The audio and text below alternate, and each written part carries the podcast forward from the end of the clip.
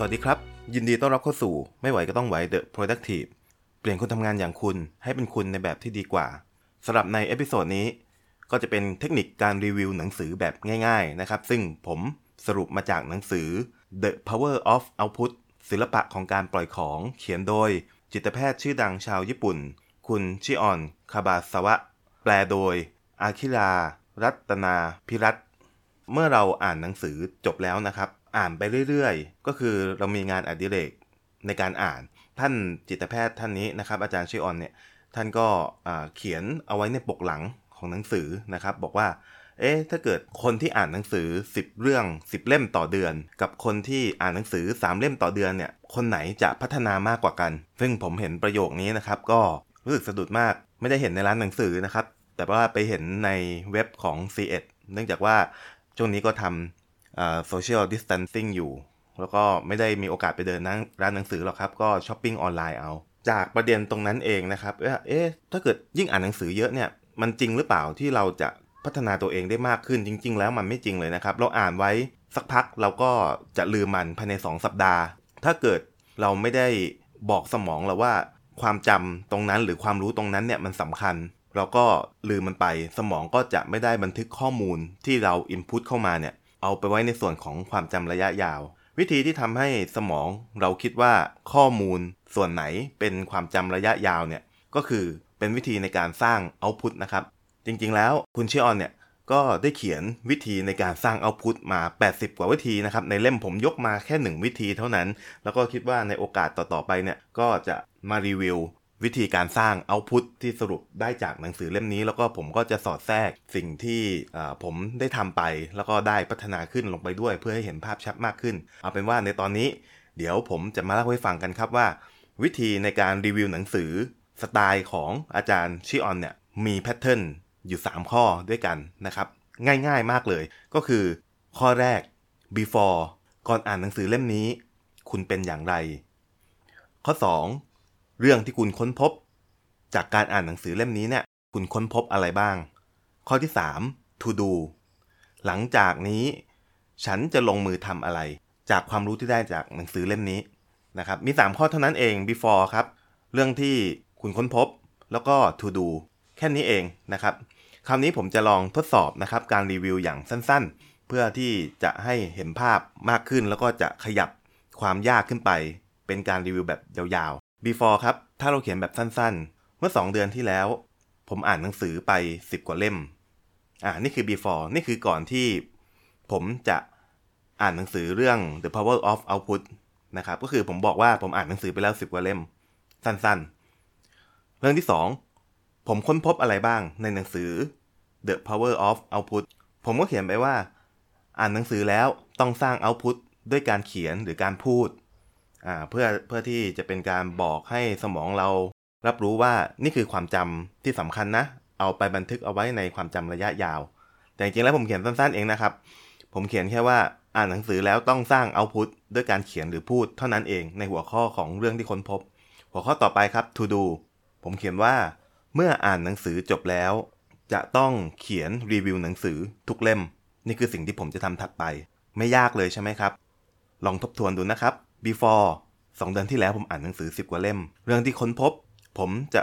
ต้องอ่านหนังสือแล้ว ควรจะสร้าง output ด้วยการเขียนหรือการพูด to do เมื่ออ่านหนังสือจบแล้ว จะต้องเขียนรีวิวหนังสือทุกเล่ม เป็นยังไงกันบ้างครับ เดี๋ยวเราลองขยับในระดับที่เขียนให้ยาวกว่านี้นะครับ จาก 1 ประโยคอาจจะเขียนเป็นสัก 5 บรรทัด 10 บรรทัด ต่อหัวข้อในทั้ง 3 หัวข้อ before ผมเคยคิดว่าการอ่านหนังสือมาก จะเป็นการเพิ่มความรู้และพัฒนาตัวเองให้ดีขึ้นได้ ผมจึงอ่านหนังสือเล่มหนาไป10เล่ม รวมแล้วก็4,000กว่าหน้า ในระยะเวลา2เดือน ซึ่งบางครั้งผมก็เลือกเรื่องที่ผมชอบ ไปเล่าต่อหรือไปอัดคลิปเสียงบ้าง แต่มันก็เกิดขึ้นน้อยจริง ๆ ถ้าเทียบกับจำนวนในการอ่านหนังสือทั้งหมด ประจวบเหมาะกับว่า ช่วงโควิด -19 นี้ทำให้ผมมีเวลาว่างเยอะมากขึ้น จึงเข้าไปสั่งหนังสือออนไลน์ ผมสั่งหนังสือไป5เล่ม หนึ่งในนั้นคือ The Power of Output ศิลปะของการปล่อยของที่ซื้อเพราะว่าเป็นหนังสือที่อยู่ในเบสเซอร์ของร้าน C1 ก็เลยซื้อมา วางกองเอาไว้เฉยๆ อยู่ในบ้าน และผมก็จัดเป็นคิวท้ายๆในการอ่าน แต่แล้วบางสิ่งทำให้ผมต้องหยิบหนังสือเล่มนี้ขึ้นมาอ่านก็คือ ผมเริ่มมีปัญหาเรื่องการจัดการข้อมูล จากการอ่านหนังสือเนี่ยในหัวของผม เวลาที่จะเล่าให้ให้คนอื่นฟังเนี่ยหรือว่าเวลาที่จะเขียนบทความเนี่ย ผมกลับ นึกได้ไม่ลื่นไหล เนื่องจากว่าข้อมูลในหัวเนี่ยมันมีเยอะแล้วมันมันมั่วกันไปหมดเลย ก็คือผมรับข้อมูลเข้ามาเยอะ 4,000 กว่าหน้าภายใน 2 เดือนเนี่ยรับข้อมูลเข้ามาเยอะ แล้วก็ไม่ได้บอกกับสมองครับว่าตรงไหนมันสำคัญ เผอิญว่าผมไปเจอข้อความบนปกหลัง ที่เขียนเอาไว้ว่า คนที่อ่านหนังสือเดือนละ 3 เล่ม กับคนที่อ่านหนังสือเดือนละ 10 เล่ม ใครจะพัฒนาได้มากกว่ากัน มันช่างเป็นประโยคที่แทงใจดำของผมจริง ๆทำให้ผมเนี่ย คิดว่าเฮ้ยเรากำลังทำอะไรอย่างไรทิศทางอยู่หรือเปล่า หลังจากนั้นการอ่านหนังสือของผม ก็เริ่มขึ้น The Power of Output ศิลปะของการปล่อยของ จบในหัวข้อ before นะครับ จะสังเกตว่าผมขยายความประโยคสั้นๆ ที่ผมบอกว่า 2 เดือนที่แล้วอ่านหนังสือแค่สิบเล่ม แต่ผมเล่านะครับที่มาที่ไปแรงบันดาลใจต่างๆ เหตุการณ์ที่เกิดขึ้น ในหัวข้อของ before ก็คือเหตุการณ์ที่เกิดขึ้นก่อนที่จะอ่านหนังสือเล่มนี้ หัวข้อถัดไปนะครับ เรื่องที่ผมค้นพบ ในการหยิบหนังสือเล่มนี้ขึ้นมาอ่านในรอบแรก ผมอ่านไปเกินครึ่งเล่ม เป็นหนังสือที่อ่านสนุกมากครับ ผู้เขียนเล่าถึงกลไกการรับข้อมูลของมนุษย์ ในทางประสาทวิทยาและทางจิตวิทยา บอกเล่าการสร้างเอาพุทมากกว่า 80 วิธี เขียนบรรยายประกอบกับรูปภาพทำให้ดูแล้วเข้าใจง่าย อ่านหนังสือหนา 300 กว่าหน้า แต่ใช้เวลาในการอ่านไม่นานครับ เพราะว่ามีรูปภาพสอดแทรกอยู่ทุกๆ 2 ถึง 4 หน้า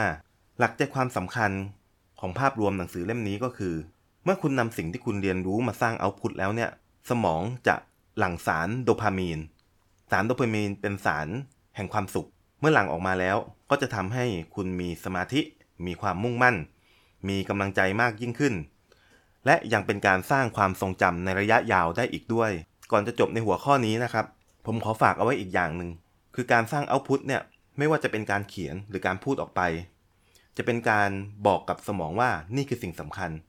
สิ่งนั้นก็จะถูกบันทึกลงไปในพื้นที่ความจำระยะยาวของสมองของเรา ในชั้นเรียนคิดว่าใครเป็นผู้ที่พัฒนาได้มากที่สุดครับ ชั้นเรียนปกติในมหาลัยเนี่ยหรือว่าในโรงเรียนนี่แหละคำตอบก็คือไม่ใช่นักเรียนนะครับ ก็คือครูผู้สอน เพราะว่าครูผู้สอนเนี่ยคือผู้ที่สร้าง output แต่ในขณะเดียวกันนักเรียน ก็คือกำลังทำ input อยู่ ฟังบรรยายจากอาจารย์สอน ฟังเลคเชอร์จากอาจารย์อยู่